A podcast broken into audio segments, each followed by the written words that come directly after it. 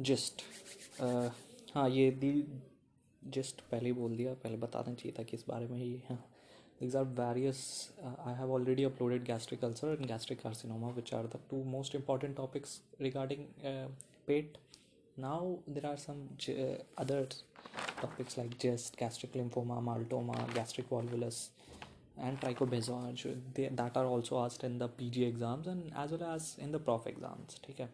तो इनके बारे में बात करेंगे। सबसे पहले आता है GIST gastrointestinal stromal tumour ठीक है गैस स्ट्रोमा है। इसका मतलब समझते हैं कि gastrointestinal any region in the gastro gastrum और sorry in the region of stomach and intestine it can happen involving the stroma and stroma is generally made up of the intestinal pacemaker cells of Cajal तो it is an tumour of that place ठीक है? And the most common site is stomach इसीलिए stomach में पड़ रहे हैं। इससे याद रखना।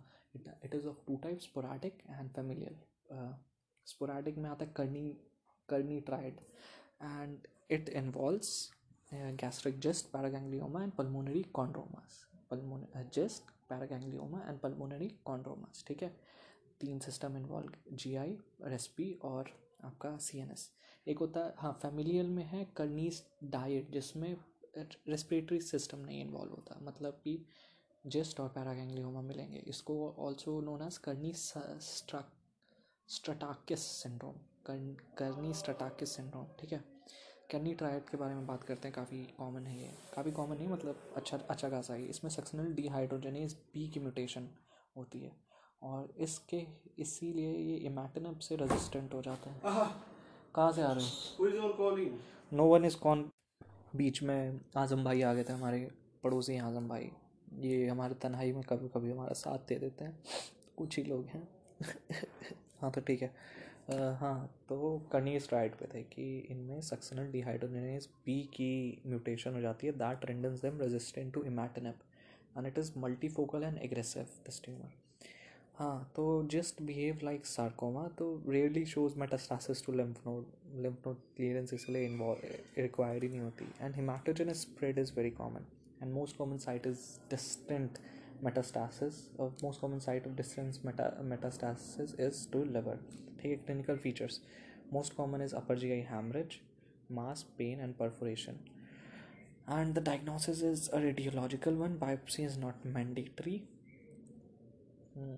तो investigation of choice C C T PET C T can also be there to know about the metastatic spread and metastatic spread is through haematogenous route management करेंगे तो resecting tumour associated with two centimetre margin if present in stomach then wedge resection वही पूछे पूछे वाला resection होता है इसमें।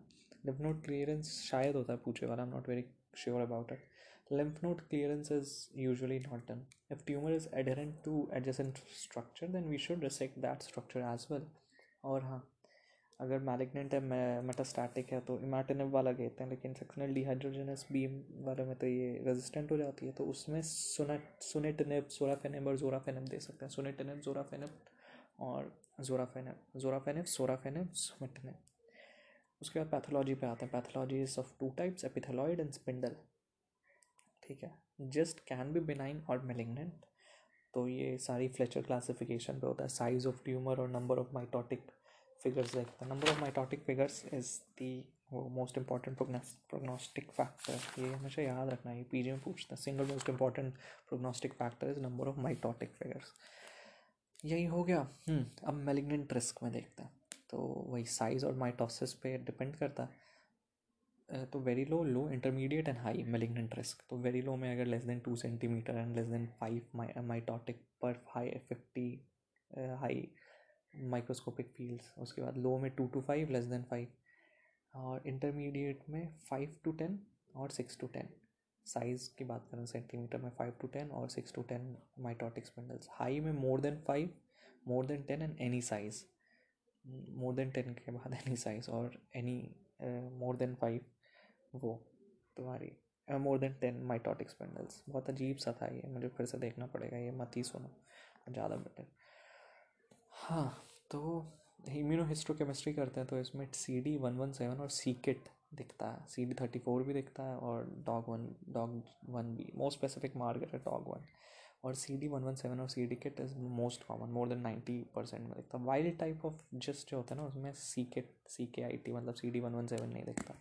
और ना ही P D G M one alpha जो कि बहुत इंपॉर्टेंट है अब आते हैं अगला topic that is gastric lymphoma दो तरह के होते हैं प्राइमरी और जिसमें वहीं पे होता सबसे पहले, या it can be involve as a part of diffuse inflammatory process stomach can be involve as a diffuse inflammatory process इसमें सबसे ज़्यादा non Hodgkin's lymphoma diffuse B cell से सबसे ज़्यादा diffuse large B cell lymphoma सबसे ज़्यादा common stomach जो है ना it is the most common extra nodal site for diffuse cell और नॉन हॉटकिन्स लिम्फोमा एंड मतलब लिम्फोमा है ओवरऑल तो एच पायलोराई पायलोराई के साथ एसोसिएटेड होता है और क्लिनिकल फीचर्स में वही है lump upper G I bleeding और B symptoms fever weight loss night sweats ये सब। एंडोस्कोपिक बायोप्सी करेंगे और मैनेजमेंट है इसका R CHOP rituximab cyclophosphamide hydroxy daunorubicin Oncovin vincristine और पेडनिसोलॉन ठीक है। हाँ A B V P A B V P is the regimen Hodgkin's lymphoma A for A for पता नहीं था। B for bleomycin A for Oncovin था शायद Oncovin ऐसे कुछ। और वी फॉर विनक्रिस्टिन और B for prednisolone indication of हाँ आर्च ऑफ़ रेजिमदी के कीमोथेरेपी उसके बाद वो करती सर्जरी तो सर्जरी में आते हैं इंडिकेशन इसकी लिमिटेड गैस्ट्रिक डिज़ीज़ होगी या सिम्टोमेटिक या रिकरेंस हो जाएगा। ट्रीटमेंट फेलियर या कॉम्प्लिकेशंस उसमें इसकी वो कर दें। कॉम्प्लिकेशन उसकी bleeding gastric outlet obstruction perforation ये सब। हाँ उसके बाद है गैस्ट्रिक वॉल्वुलस माइटोमा के बारे में थोड़ा सा वही सोच लो। को associated lymphoid tissue tumour most commonly seen in stomach H pylori pylori associated होता। तो गैस्ट्रिक वॉल्वुलस के बारे में बात करते हैं। ऑर्गेनो एक्सियल वॉल्वुलस होता है और और एक होता है mesentero organoaxial volvulus lesser curvature greater curvature lesser curvature के ऊपर गिर जाता है और मेजेंट्रो मेजेंट्रो एक्सियल वाले में अपर पार्ट नीचे वाले पे। तो बच्चों में मेजेंट्रो एक्सियल कॉमन होता है और overall is the most common organoaxial mesenteroaxial mesentery की एक्सेस और जो ऑर्गन है, उसका एक्सेल ऑर्गेनो एक्सियल मेजेंट्रो एक्सियल ठीक है। हाँ तो जो ऑर्गेनो एक्सियल है that is associated with diaphragmatic defects मतलब उसमें rolling rolling hernia paraoesophageal hiatal hernias हो जाएँगे and it is an acute presentation वहाँ पे कंप्लीट वैस्कुलर कॉम्प्रोमाइज हो जाता है, घूम जाते हैं, सारी वेसल्स ऐसी लेसर कर्वेचर और ग्रेटर कर्वेचर के ही आसपास होती हैं तो पूरा ही वहाँ पे कॉम्प्रोमाइज़ हो जाती है। उसके बाद जो ये वाला है mesenteroaxial it is associated with wandering spleen and usually not associated with diaphragmatic defects. It is chronic it has a chronic presentation and it is incomplete.